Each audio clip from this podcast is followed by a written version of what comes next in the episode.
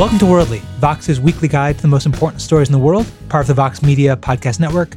It's Yochi. We've got Jenn back. We have our newly married colleague, Vox defense reporter Alex Ward. Welcome back. Thank you. Thank you. So, the Dreazen family Thanksgiving managed to avoid any discussion of politics, thank God. But we instead discussed something that was far, far less cheerful, which was war with North Korea. And that's because we keep hearing comments like this from UN Ambassador Nikki Haley yesterday. If war does come, it will be because of continued acts of aggression like we witnessed yesterday.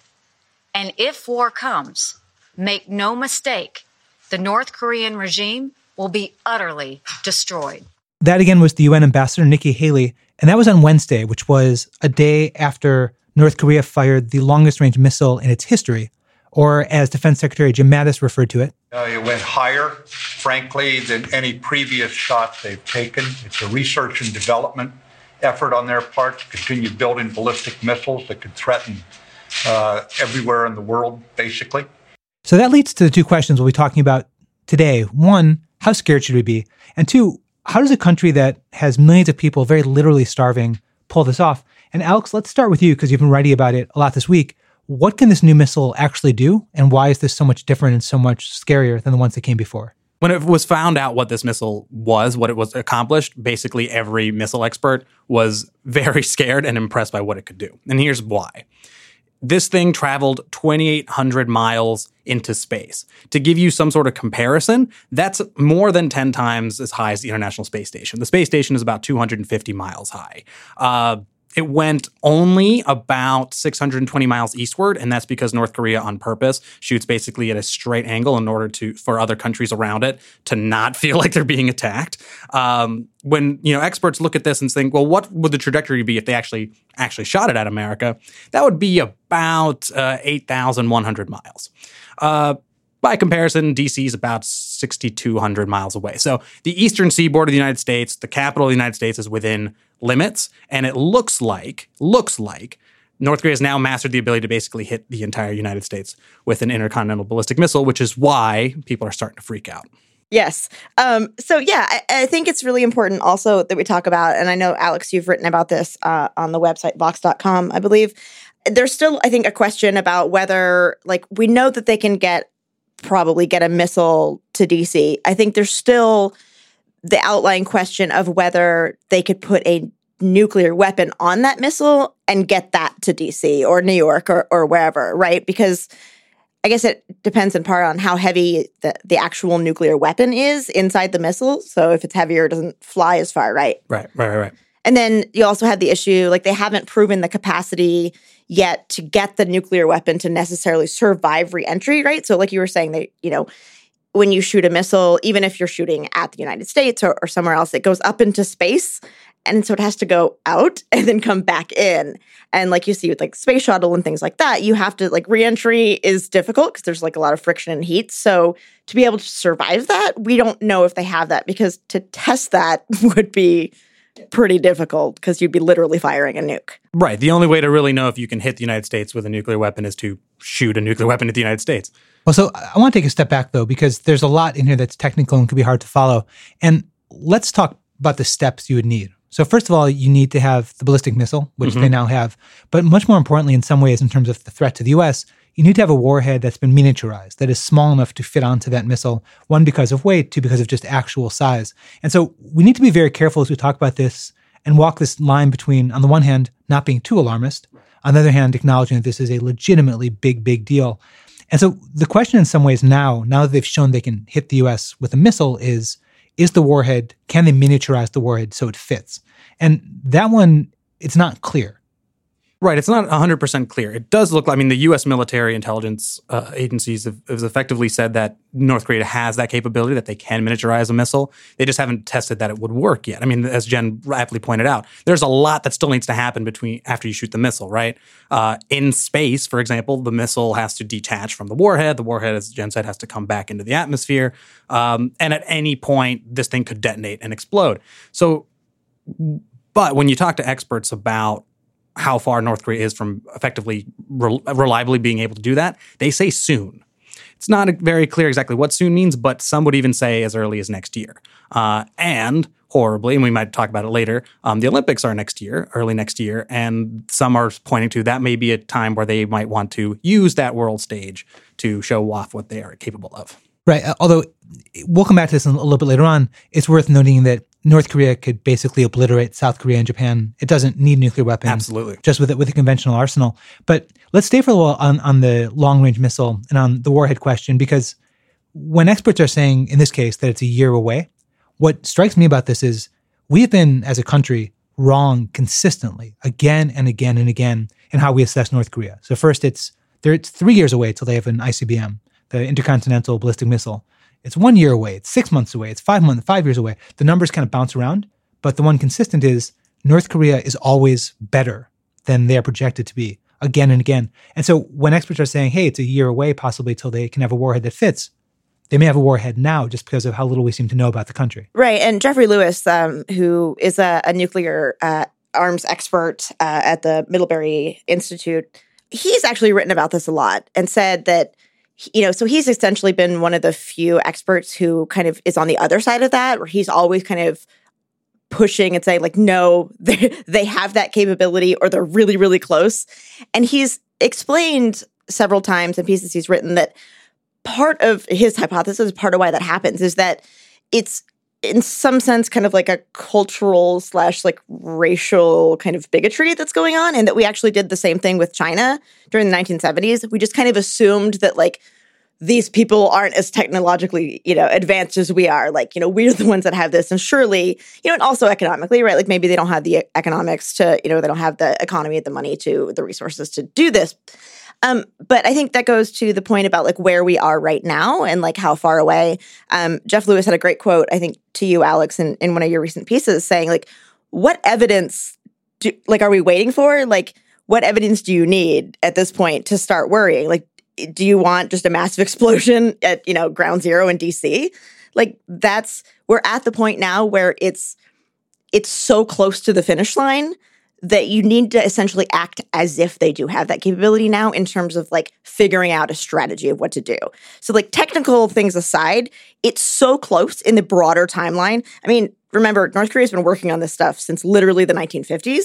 And so, like, we're literally right at the finish line. So it, it's at the point now where you just need to operate as if they have all of these capabilities. And I think that that makes a lot of sense from like a, a military and a diplomatic perspective.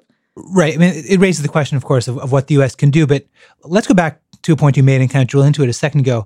Setting aside whether there's a racial component to this, it is objectively true that this is one of the poorest countries on the planet. Right. Uh, we were talking before we started recording. Last week, there was a, a North Korean soldier who defected to the South, one of the few who's ever done it. The North Korean soldiers fired at him 40 times. They hit him five times. He survived. And I mention that because when South Korean doctors started to examine him, they found more tapeworms, which come often from starvation or bad food, in him than there than was more tapeworms in him that they thought possible to be in a human body of a person who is still alive. One of which, and I give you a warning, this is kind of gross, was a foot long. And so to them, this was like the clearest evidence of just how much starvation was hitting even those people who are soldiers, right? Like you, who you'd expect to get the most food of anybody in North Korea. And so, Jenn, like when we have that as the background, starving country, even soldiers who are starving, how do you develop something that costs billions and billions and billions, where, as you say, we now assume they have it?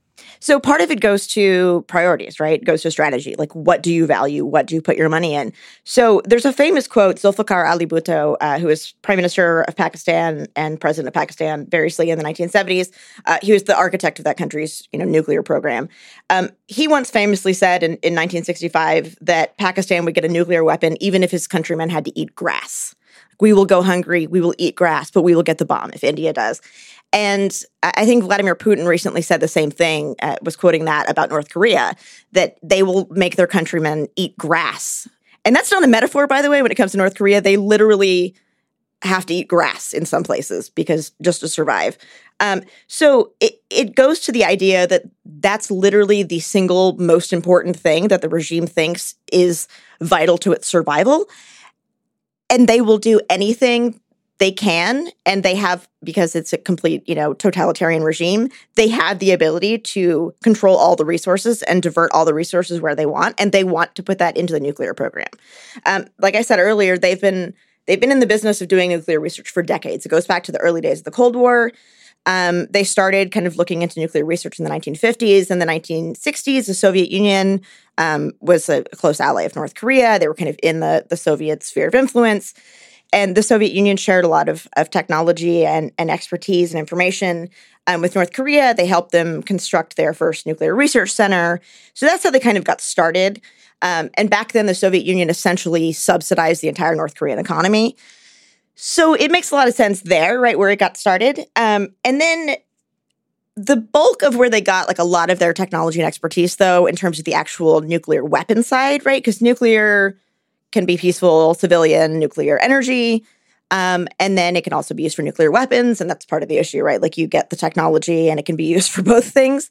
Um, but during the early 1990s, Pakistan was a major, major player um, in, and specifically AQ Khan, Abdul Qadir Khan, in uh, proliferating sensitive nuclear technology. So, uh, so AQ Khan is infamous Pakistani nuclear physicist, um, set up Pakistan's nuclear program, and he was involved for decades in this black market selling sensitive nuclear technology equipment to countries, including Iran and Libya. And he literally said, and he's provided documents to back this up that intelligence officials think are are legitimate, that North Korea actually bribed the Pakistani military to provide nuclear technology.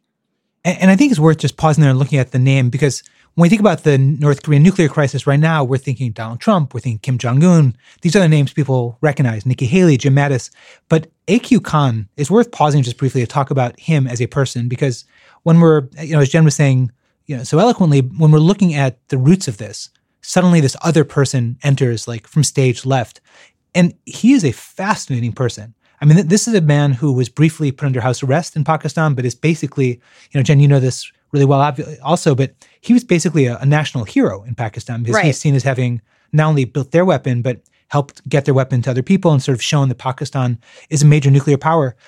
He is thought to specifically have sold, and, and I think it's again worth looking worth, uh, excuse me, I think it's again worth looking a little bit at the technology centrifuges that you need to enrich uranium. And so the, the very literal, the parts you need to build a nuclear weapon, he's thought to have sold those.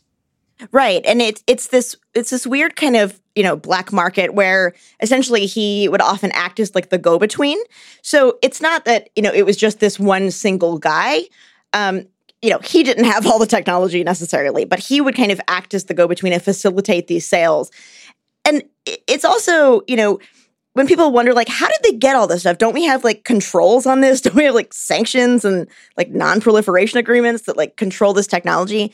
And yeah we totally do. The problem is that a lot of these technologies can be used for multiple things or can be hidden or described as other things. So for example um, north korea ended up getting these like these metal rods that are used in in centrifuges. And part of one of the shipments that they got them in was this massive shipment of like random kind of parts and they were labeled as like something for bicycle tires. And, and, it's just fascinating because if you're looking at that and you're you know a government official checking like a shipping manifest you're like oh yeah that's fine. Turns out that's totally going to build a you know nuclear you know something in a nuclear that could be used for nuclear weapon. And so it, it's really you know if you know the right people and if you have the money to bribe the Pakistani military. And if you're, you know, you've got AQ Khan's cell phone number. Okay, they probably didn't have cell phones back then. I think they fax machine probably. Maybe like a I don't know Morse code. Um, but you know, if you know the right people and you have the money, like you can get this technology. Um, but I also I think it's important to point out that North Korea did a lot of this indigenously as well. So a lot of their research um, again, like I said, they've been doing this for decades. So a lot of their research facilities, they got the te- the technical expertise and they got the equipment, but they still had to do all this work.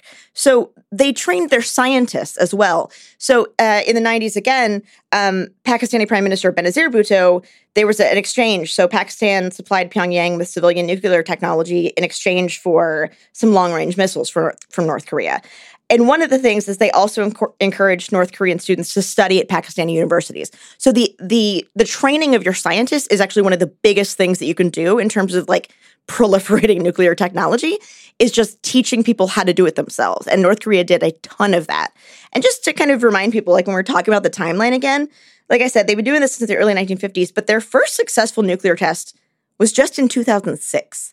Right? So just from then to now, they've had like a dramatic sudden increase in their capabilities. But you know, they've been working on this for a long time. Which I think is a really important point, in part because it underlines something about this that is often lost. Donald Trump does so many bad, stupid things that it's easy to just assume anything that has a problem in the world is because Donald Trump did a bad, stupid thing. That is both untrue and unfair in this particular case. Bill Clinton negotiated with North Korea. That did not work. George W. Bush negotiated with North Korea. That did not work. Barack Obama tried to have some engagement with North Korea. That did not work. And so it's just really important for us, I think, to, to remember that this is not a Trump problem. And if anything, you could argue that Donald Trump has both been correct to make this the main foreign policy goal of his administration, been correct to say that this is an existential threat to the United States, and been correct and skilled in some ways at getting China, which is North Korea's biggest trading partner, North Korea's biggest diplomatic ally, to sign on to new sanctions. And so I, I just don't want to want to emphasize that point. This is not a Donald Trump problem. This is a United States problem. And, and Alex, one thing I'd like you to just jump in on, because you've written about it before on, on Vox.com, which is the arsenal North Korea has that is not nuclear. Right. So let's set aside for a second the ballistic missile, the nuclear program. Let's go back to the scary point you made before about Sure. the Olympics in South Korea starting in the not distant future. What can North Korea do without nuclear weapons and without ballistic missiles? So first, just to quickly jump on a bit on what Jenn said, and that, that rolls into this, is that North Korea's GDP, so basically the entire economy, is about twelve billion dollars or so, billion with a B, which is very small. Uh, they spend about it's, it's hard to tell, but they spend about three point five billion on their military. That's what twenty five ish percent, maybe more. Um, math is not my strong suit, but I think it's a little more than twenty five percent. I mean, it's a it. This is something that they focus on very heavily, not only to give money and resources to the nuclear and missile program, but also to their conventional military. So North Korea is the uh, it is a country of 25 million people, but about uh, it's the fourth largest military. About five percent of North Koreans are in the military, so that's one out of every 20 people. Wow. Um, it's it's quite remarkable. So that's uh, 1.2 million troops. Um, by comparison, by the way, South Korea has about 660,000. Um, they have uh, 200,000 special operators. They've got 130, 1,300 aircraft, 300 helicopters. Um, artillery too, right? They've got like, yeah, I'm- tons of artillery. I'm not. I haven't even gotten to that. I'm Get to saving, the artillery, I'm saving that for last. I mean, the artillery is the world's largest artillery force, and they are Wow. they are uh, within 70 miles, if I recall correctly, within the uh, demilitarized zone, so the inter-Korean border. Um, they are able to just, if they wanted to, drop a bunch of shells on Seoul, especially, which is a the capital of South Korea, uh, about 25, 23.5 million people on its own in that area. I mean, this could do a lot of damage. They've done some war games about what could happen, right? One of them, which which always scares me, is they could drop about 500,000 pieces of artillery uh, within under an hour. Uh, that would lead, if this were to start a war between North Korea and South Korea, for example, about 100,000 people would die in the first couple days. Um, So I think yeah. just it's really important just to kind of stop and make sure we Yep. don't like go past that. Uh, Like that's staggering. Yeah. Right. And and I think I just want to kind of highlight for for listeners the reason that we're talking about this is most experts think pretty clearly that if you know war were to break out that the most likely target the initial target wouldn't necessarily actually be the united states but would almost certainly be south korea or japan Right. right because they're right there and they have all this equipment that doesn't need to be tested they already know that they can and they can just flatten seoul and kill millions of people Right. I mean, th- th- this the focus on the nuclear missile program is important and it's scary. Uh, what North Korea can do now is almost in a way even scary. As you mentioned, they could hit Japan and South Korea now. Um, by the way, I haven't even gotten to their cyber operations, which of course they you know hurt Sony in that horrible Seth Rogen movie. Um, I mean, man, it, it, it staggers the mind, which is why I'm sort of struggling here. It's just they have so many abilities to hurt in so many ways, and this is part of the reason why when people talk about why the U.S. is it, there's really no military option to go after North Korea. This is why because North Korea would probably and more than probably wreak havoc in South Korea, Japan. It would go down swinging, and all of these horrible stats that I've laid out, they will become reality in a possible way. and, and the death toll is so it's one of those numbers that you hear and you could repeat and you could say it out loud but just getting your arms around it is so difficult. The the world has not seen anything like that. Right. anything like that since world war ii mm-hmm. and even in world war ii there were only you know small specific engagements including the us use of the atomic bomb where you had a death toll like that from a specific day or two days. And if we're talking about north korea doing this in a matter of hours it's just so beyond terrifying that's almost one of those things that that you, in a literal way, find incomprehensible. But I, I want to go back for a second to the U.S. because unfortunately for South Korea and Japan, if this starts, there's very little they can do to defend themselves. They have missile defense systems that are short range. They cannot shoot down 10,000 pieces of artillery weaponry that are fighting firing them every couple of minutes. But let's talk about the U.S. Sure. Because if North Korea were to fire a ballistic missile at the United States, at the mainland United States, when they have a nuclear warhead, and Jenn, to your point, we assume, let's say, that they do, or if they don't, they just want to scare us, what do we have that could shoot it down? And I ask that because old people like me remember when Reagan talked about the Star Wars idea. And this was, we were going to have satellites in space to shoot down Soviet missiles, and it's be really cool and awesome. And it didn't work. And we spent billions and billions and billions, and it did not work. So, what do we have now? I mean, we don't have cool satellites in space. What do we have? We have what's called, and I love this name, the ground based mid course uh, defense system. Uh, I want to repeat that one more time because I think it's so great. Ground based mid course defense system, GMD. It's so it's such a great sort of wonky military name. Um, so there's a whole bunch of wonkiness that we can talk about when it comes to missile defense. I think the main point here is that if if North Korea were to shoot this missile, what we have is 44 total interceptors. You can call them rockets that have killer vehicles within them. Uh, they why, why don't you pause Yeah. for a second Yeah. and say what a killer vehicle is? yeah, killer vehicle is uh, It's like ba- a really sweet race car, right? It's like a killer yeah, it's- vehicle, it's a, man. It's, it's a rad rad. Um, it's basically like this really small engine that races toward the missile uh, and will detonate it effectively in space. Um, so if North Korea were to launch it, what, what this system does is it basically satellites and radar and, and heat signatures, they track where the missile is, or the warhead is, I should say, after the warhead is released from the North Korean missile. And then this thing, and by the way, if you're not wat, you can't see, I'm literally doing like hand motions because it helps me out as well. Um, the GMD will send these interceptors into space, and they will, once they found it, they will go in and they will blow it up at what's called the mid course. That's why it's in that name. Basically, one of the highest points of where the missile goes. The problem here is that we only have 44 total of those interceptors with those kill vehicles. Uh, four, 40 of them are at Fort Greely, Alaska, and four of them are at Vandenberg Air Force Base in California. We don't know this for sure, but one of the things that experts are worried about is that if North Korea were to, let's say, shoot 11 missiles at us at the same time, our doctrine is such that we shoot four of those interceptors at one ICBM. So if North Korea were to shoot 12, we're out of interceptors. Now I should fi- I should finally end with this. I've buried the lead in a little way because I think it's so striking. If you're thinking, oh well, at least we have a system. Eh, maybe we do have a system, but the but will it work is still up uh, for concern because we've tested it 18 times since 1999, and it's only worked 10. And I can go into a whole metaphor uh, of baseball later about why that's not necessarily the greatest metric, but it makes you pause because if North Korea were to shoot something at us, we're not 100% sure we can shoot it down. And I just want to say there too, uh, just on that the testing, right? Like ten out of eighteen, like that's not great. It's not great. terrible. But here's the thing, right? Like that was under testing conditions, right? Like Yeah. it was, you know, a sunny day where the military is the one also firing like the mock weapon, so we know exactly where it was fired from. We know exactly what time. You know, we're all like all right, everyone go. That's not the situation you would have in a real war situation. Like we would probably have some advanced warning because we have advanced like detection systems. But I mean, we're talking minutes, right? So even in like the most pristine conditions where everybody is on the same page about what's going on and we're the ones in charge, only 10 out of 18 times. And I want to just also make the point because I think people who follow the news closely, and many of our listeners do, will hear about things like the Patriot missile defense mm-hmm. system, which became very famous during the first Gulf War and the endless Iraq War since. Saudi Arabia uses it, Israel uses it. There's another system, people may have seen the acronym THAAD, which is another missile defense system. And so you could easily follow the news closely and think, well, we have all these other systems, so why don't we use those? And it is worth noting that the reason is because of what the unique capabilities of what an ICBM hmm. is. It goes higher, it flies faster, it flies longer. And so these systems can shoot down short range missiles. They Right. could shoot down little artillery piece missiles. They cannot shoot down ICBMs.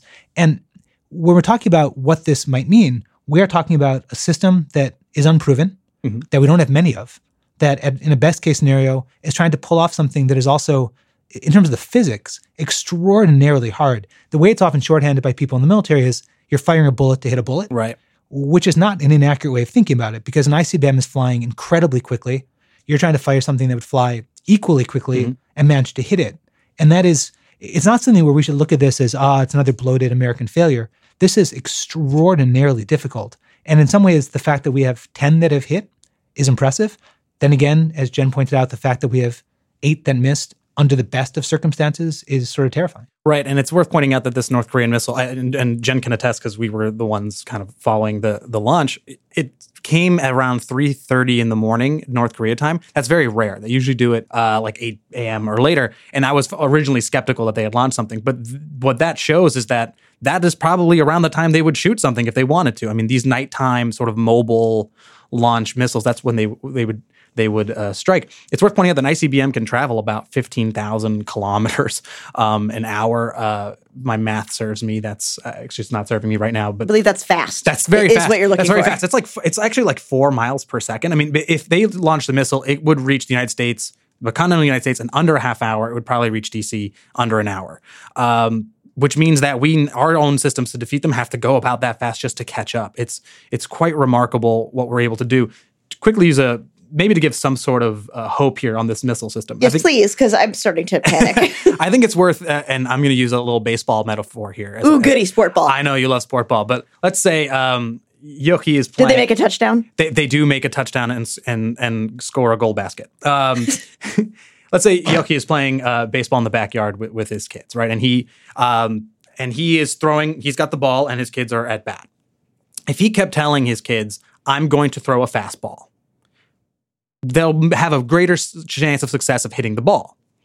If he doesn't tell them what kind of pitch he's going to throw, a fastball, a changeup, a curveball, whatever it may be, then the chance, then the likelihood that his kids miss the ball increases. Same kind of thing happens with missile defense. You originally kind of start saying, we're going to throw a fastball. Then you hit it. Then they're, but, and then they go, okay, we're not going to tell you what we're going to throw. We're not going, we're not going to tell you if we're going to throw changeup, curveball, whatever. So the chance, the likelihood that they miss, that the test fails, increases. And sometimes they do fail, but they at least learn something from it. So the hope is that through those failures, we've learned and made corrections. So if the real deal starts to come our way, we're ready for it. Yeah, and I think the the point that I think we should end the segment with a little bit is the what can we do, right? Like we've talked about the fact that, Right. that the missile defense system itself is imperfect, probably won't be able to stop this. Maybe it will will stop some, assuming we're in the nightmare situation when they're even launched. So, but let's maybe end here. We've got Trump and Nikki Haley both saying we don't want war, but if war comes, we are going to obliterate you off the map. Then you also have the quieter side. You've got, well, we're willing to talk. China's sending envoys, China's sending diplomats. So we're still looking for a way back from this that isn't war. And Zack Beauchamp, who's often on the show, did a point a piece uh, fairly recently Being a co-host of it. that uh, exactly Th- that was basically making the point that perhaps the best we can try to we the United States can hope for is containment. That we have to just accept North Korea will have a nuclear program, it will have nuclear weapons, and we have to live with it. Donald Trump is saying that the goal has to be they give all that up. That's never going to happen. And so then the, the real question is war, or we live with a nuclear North Korea. And you know, all of us because we're dorks have studied things like containment theory, deterrence theory, and it's an interesting question. Like, do those theories hold? They worked during the Cold War, right? Like we accepted Soviet Union having nuclear weapons. They never nuked us. We never nuked them. And then the question fundamentally is, do they hold here? Do they hold with North Korea? So I think it's important to explain like what we're talking about when we mean containment. And one of the most important elements is basically trying to figure out how to minimize the potential for full-on catastrophe. Right? It's not saying like you know, it's in a way saying like okay, you're going to have nukes for the rest of your, you know, for for the, the rest of the foreseeable future, right? But it's not saying that's great, we'll see you guys later. It, it's about setting up processes to uh, make sure that we can minimize the potential for full on catastrophe. So, what we're talking about at the bare minimum right now, what we absolutely need to do is set up lines of communication, um, military to military, ideally. Um, this is the kind of thing we had with the Soviet Union, we still have with Russia, we have with other countries, to basically have you know the proverbial red phone, right? To be able to you know lift up the phone and go, "Hey, uh, I, I got some sensors going off here. Did you guys just file a, fire a nuke at us? And be like, no, we didn't. Holy shit, please don't fire back at us. Because it's things like that that can actually lead to massive unintended consequences, right? So the the the biggest concern, I mean, obviously, you know, one concern is like they deliberately decide to fire a nuke at us, right? Um, that's obviously like one thing. But there's also the, the problem that we could think that they're about to, and then we could strike them, or, you know, vice versa, because of, you know, maybe Trump tweets something that sounds really threatening, and maybe Kim Jong un goes, shit, I think they're literally about, you know, even that that Nikki Haley clip we heard, you know, if it comes to war, we will obliterate the leadership, like we will destroy your country. That's really threatening. Now, I don't think that's obviously at the level where they're going to panic and like fire a nuke.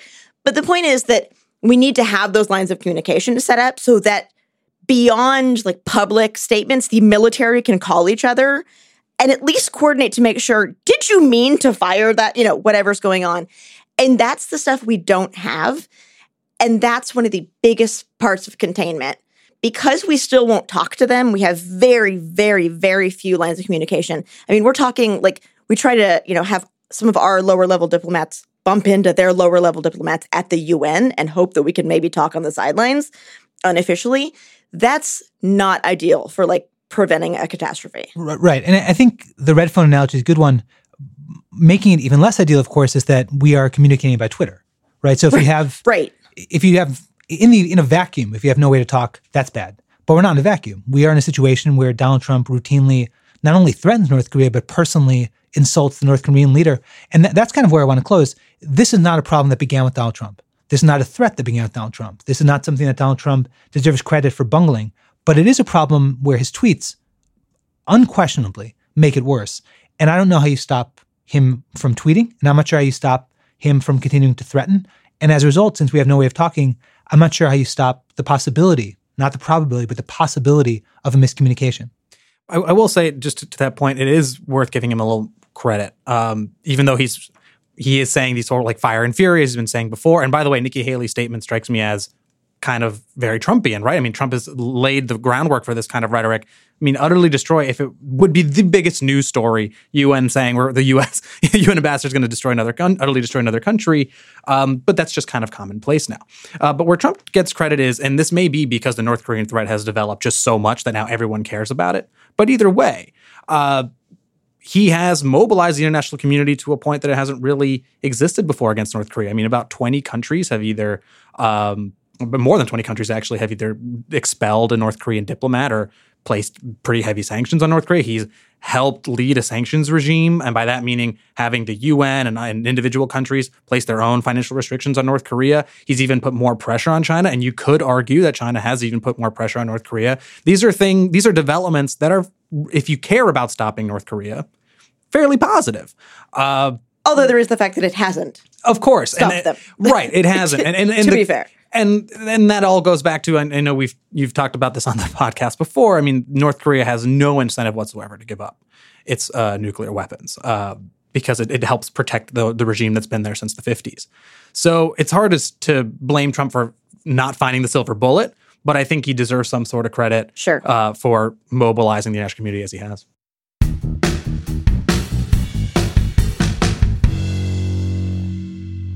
So this is one of those incredibly busy news cycles where you look around the world, it's hard to track. You wonder, how did we get here? And it's more important than ever to really understand what's happening in the world across a wide range of topics. And that's why we're big fans of the Great Courses Plus. We have unlimited access to learn from award-winning experts about anything that we find interesting, and we find a lot of things interesting here. So history, science, language, photography, cooking. They have 8,500 lectures that go pretty much on any topic you can imagine wanting to hear about. You can watch them on a smartphone, on a tablet, on a laptop, on TV. You could hear the audio on the Great Courses Plus app. And here's the best part about all of this. Right now, listeners can start enjoying the Great Courses Plus for free. So here's one course, for instance, that you can listen to right now. It's a history of Eastern Europe. It looks at the, the rise of the far right, the political upheavals, shifting borders, ethnic diversity, religious violence. That's something that's in the news and will continue to be in the news. Here's a way of learning more about it. And this is really lifelong learning at its best. It's like you're in college, now you're out of college, but you can still learn more like you did when you were there. And we want you to experience it, to get a sense of what you can learn and how to learn it. And the Great Courses Plus is giving our listeners an entire month of unlimited access to all those lectures for free. Here's how you get it. You go to thegreatcoursesplus.com slash worldly to get a free month. Again, you sign up at thegreatcoursesplus.com slash worldly. That's thegreatcoursesplus.com slash worldly.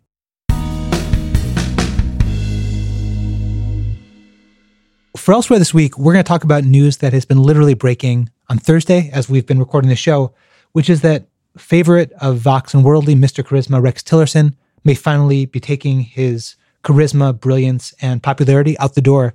This is something that has been rumored for a very long time. We should note that this is based on a New York Times report saying that it may happen within weeks.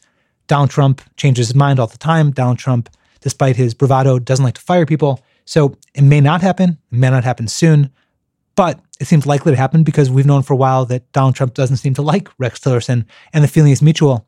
And there are two data points we should cite before we start diving into this a little bit more. One, he's likely to be replaced by the current CIA director, Mike Pompeo, which has its whole host of problems.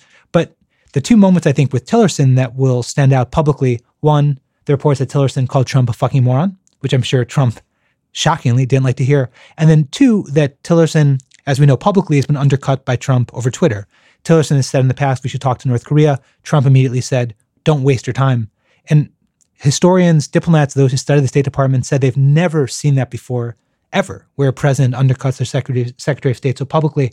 Because for Secretary of State to be effective, the world needs to think he speaks for the president. Right, She speaks for the president. Why would you do that if Right, you're the right. president? And Rex Tillerson clearly did not. So let's start the impact. I mean, if Rex Tillerson finally is gone, you know, Jenn, you've written about this, you've thought about this, we've both edited pieces about this. What does it mean?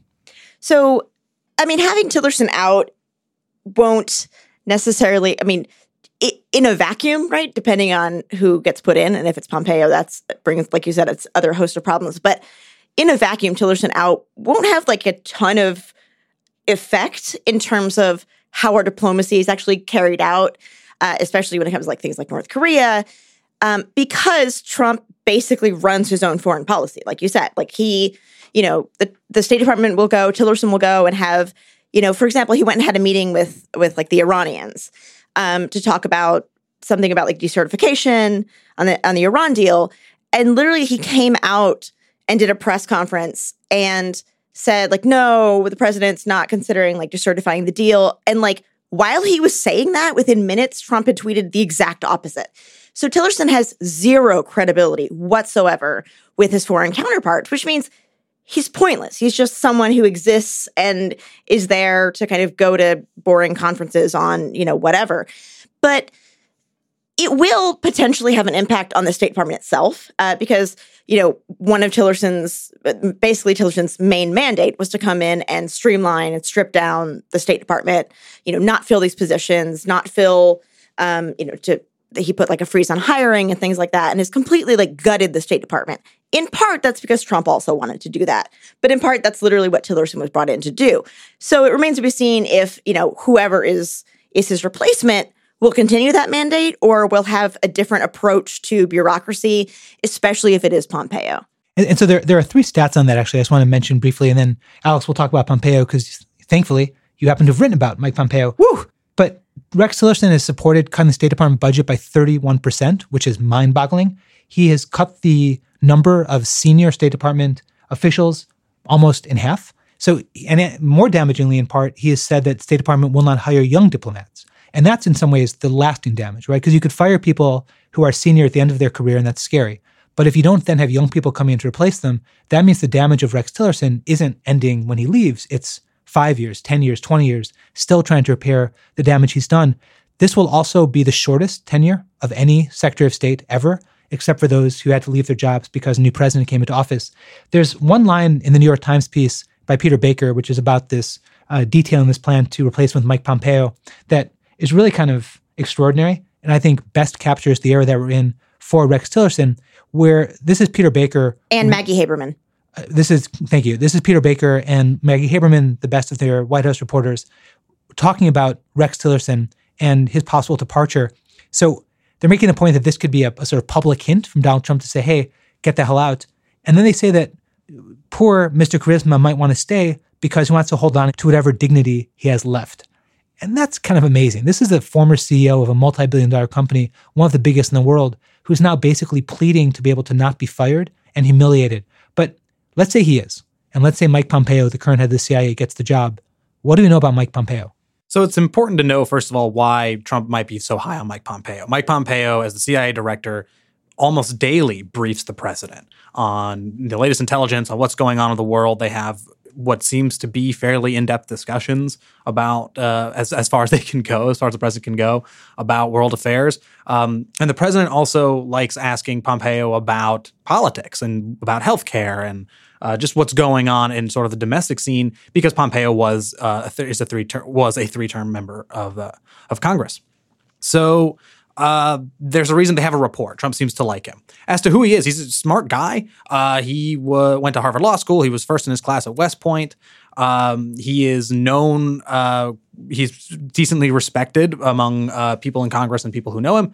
Uh, but he's known as a partisan. When he was in Congress, he was basically a firebrand uh, on the, the, conservative movement. He was on the Select Benghazi uh, committee and was pretty overly harsh towards Hillary Clinton. And even wrote I believe, co-authored sort of a um, separate report, even going harder on Clinton than the actual report that came out.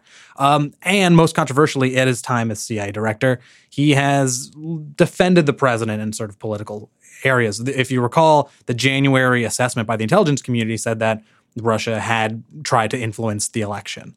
Um, Pompeo, when he's out uh, speaking, he tends to kind of divert attention away from that, or he tends to basically speak untruths uh, as to what that conclusion was. And so there's this belief, also known as lies. Yeah, no, exactly. So I'm about to say, so I'm about to say, like he lies on behalf of the president, and I don't know um, why he feels that way, why he feels like he should do that, but it seems like Trump is, is appreciative of this. I mean, one of the specific lies which, which you've written about is that Mike Pompeo takes a major Trump talking point, which is Russia didn't do anything. But even if it did, it didn't impact the outcome of the election. Mike Pompeo has said that's the intelligence community assessment, that right. it did not influence the outcome of the election.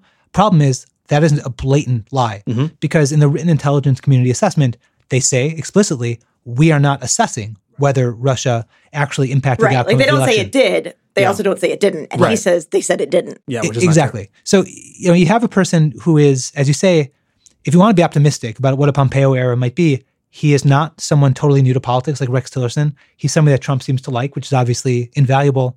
But he is a partisan, he is a liar, and he's someone who has been the most political of CIA directors in many decades, bringing that same mindset to the State Department. So here's the thing. In some ways, that could be a good thing, right? So the thing, you know, again, like Alex said, they have rapport that in and of itself is probably the most critical thing in terms of being like the voice of the American president abroad. Being silver tongued and having the ability to produce delicate untruths uh, is essentially in a diplomat's job title or, you know, job description rather. So, you know, being able to kind of one, have the ear of the president, two, understand the president's mindset and share a lot of those, you know, similarities in, in terms of outlook, um, it could potentially be a lot more useful in the State Department context. In the intelligence context, it's really super problematic, right? Because like you want your intelligence to be not politicized. Um, meaning you don't want the intelligence to be shaped by what the president or you know other clients want to hear. The State Department, you know, the the Secretary of State is a very different job.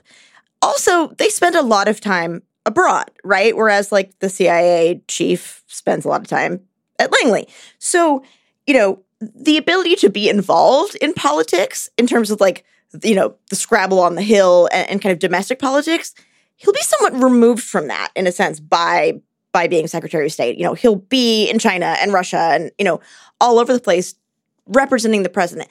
So there are some, I think, potential upsides. Um, I think again, going back to to the main point that the fact that he seems to have a close rapport it's similar to kind of i think in some ways why we've seen nikki haley at the un be so successful is that you know she seems to have no qualms essentially like being as combative as the president and going out and kind of pushing these you know big trump talking points. Pompeo also seems to have no qualms doing that. And, and so there are two things i just wanted to highlight because jenn that, that's a, a really really important point. One I think there are people who will be hearing this and thinking, wait a minute, CIA director, secretary of state, what the hell, what does one have to do with the other? Why not just take like the agriculture secretary? I mean, they, on its face, they may not seem linked. But when you're CIA director, you actually are a diplomat. You are sort of a shadow diplomat because you're talking to the heads of intelligence services around the planet constantly. Definitely. You're talking to the Iraqis, the Afghans, the and a lot of the African countries where the U.S. is operating. So it actually isn't as jarring a change as Right. it might be. But I think it's also worth looking at the Tillerson era. You know, he will be widely described as the worst Secretary of State in American history. In fact, someone said that exact quote to our friend Zack Beauchamp about Rex Tillerson that he is the worst Secretary of State in American history. But there's one big thing that may change, huge thing that may change when this happens. So let's think back to when Trump assembled his cabinet, right? So he had Rex Tillerson, Secretary of State. He had Jim Mattis, Secretary of Defense. He had John Kelly, and Homeland Security, now the Chief of Staff uh, at the White House. And they were seen as the adults in the room. And then when H.R. McMaster came on as national, national security advisor, it was you've got generals, you've got a former oil company CEO. These are adults, they're professionals. They'll keep Trump from doing anything crazy. And they haven't. They haven't, we haven't gone to war, but we have also alienated most of our close allies. We have sucked up to dictators and autocrats.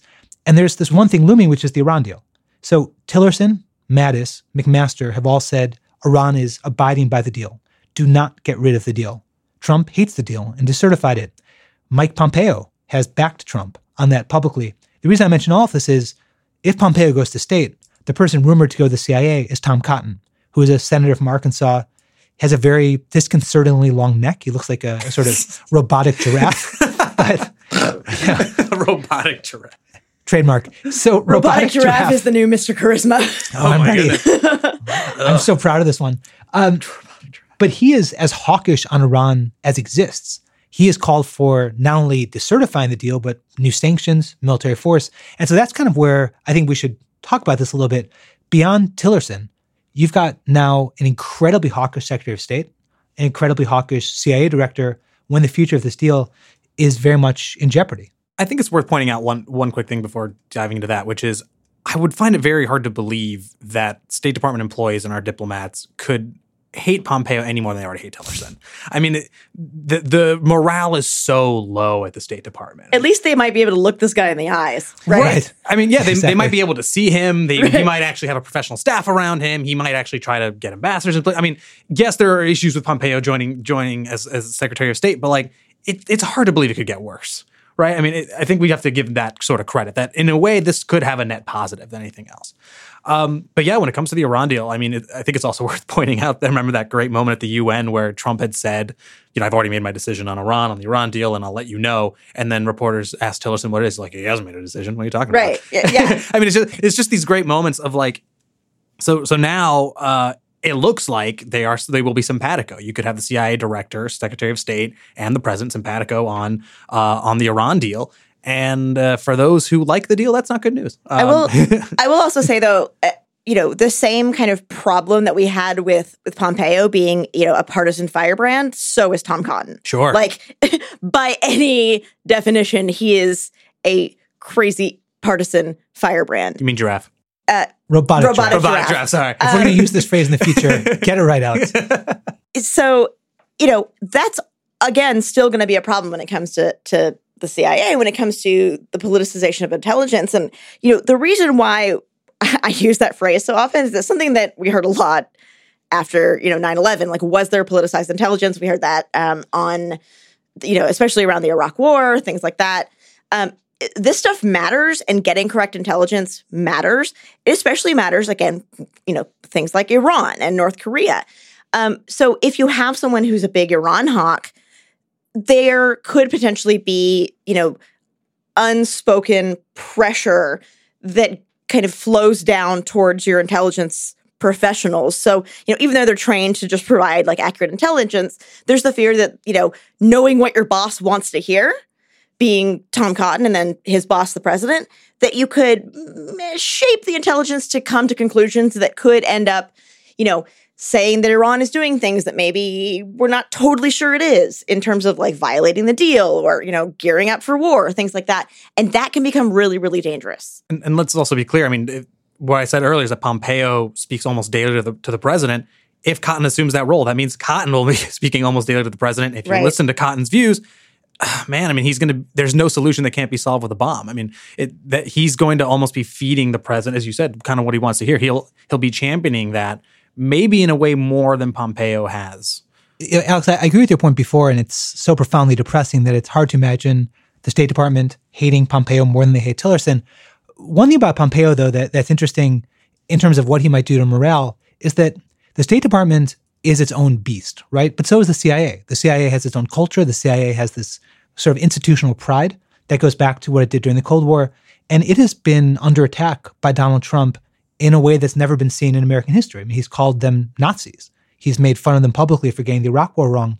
And so if you're a CIA staffer and you've spent months now being publicly insulted and humiliated by a president who also went to the most sacred place in the CIA, the Wall of Heroes, and gave a political speech.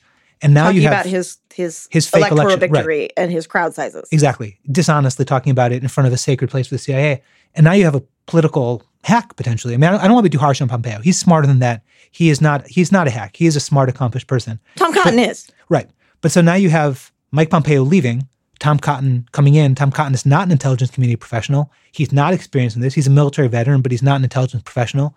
He's coming from the Senate. He is as red state America as you can have. He is someone who has joined Trump in bashing the CIA, who mocked in the CIA. So if you're the CIA, you lose a person who may not have been great. You get a person who channels a president who insults you in a way that you've never been insulted before.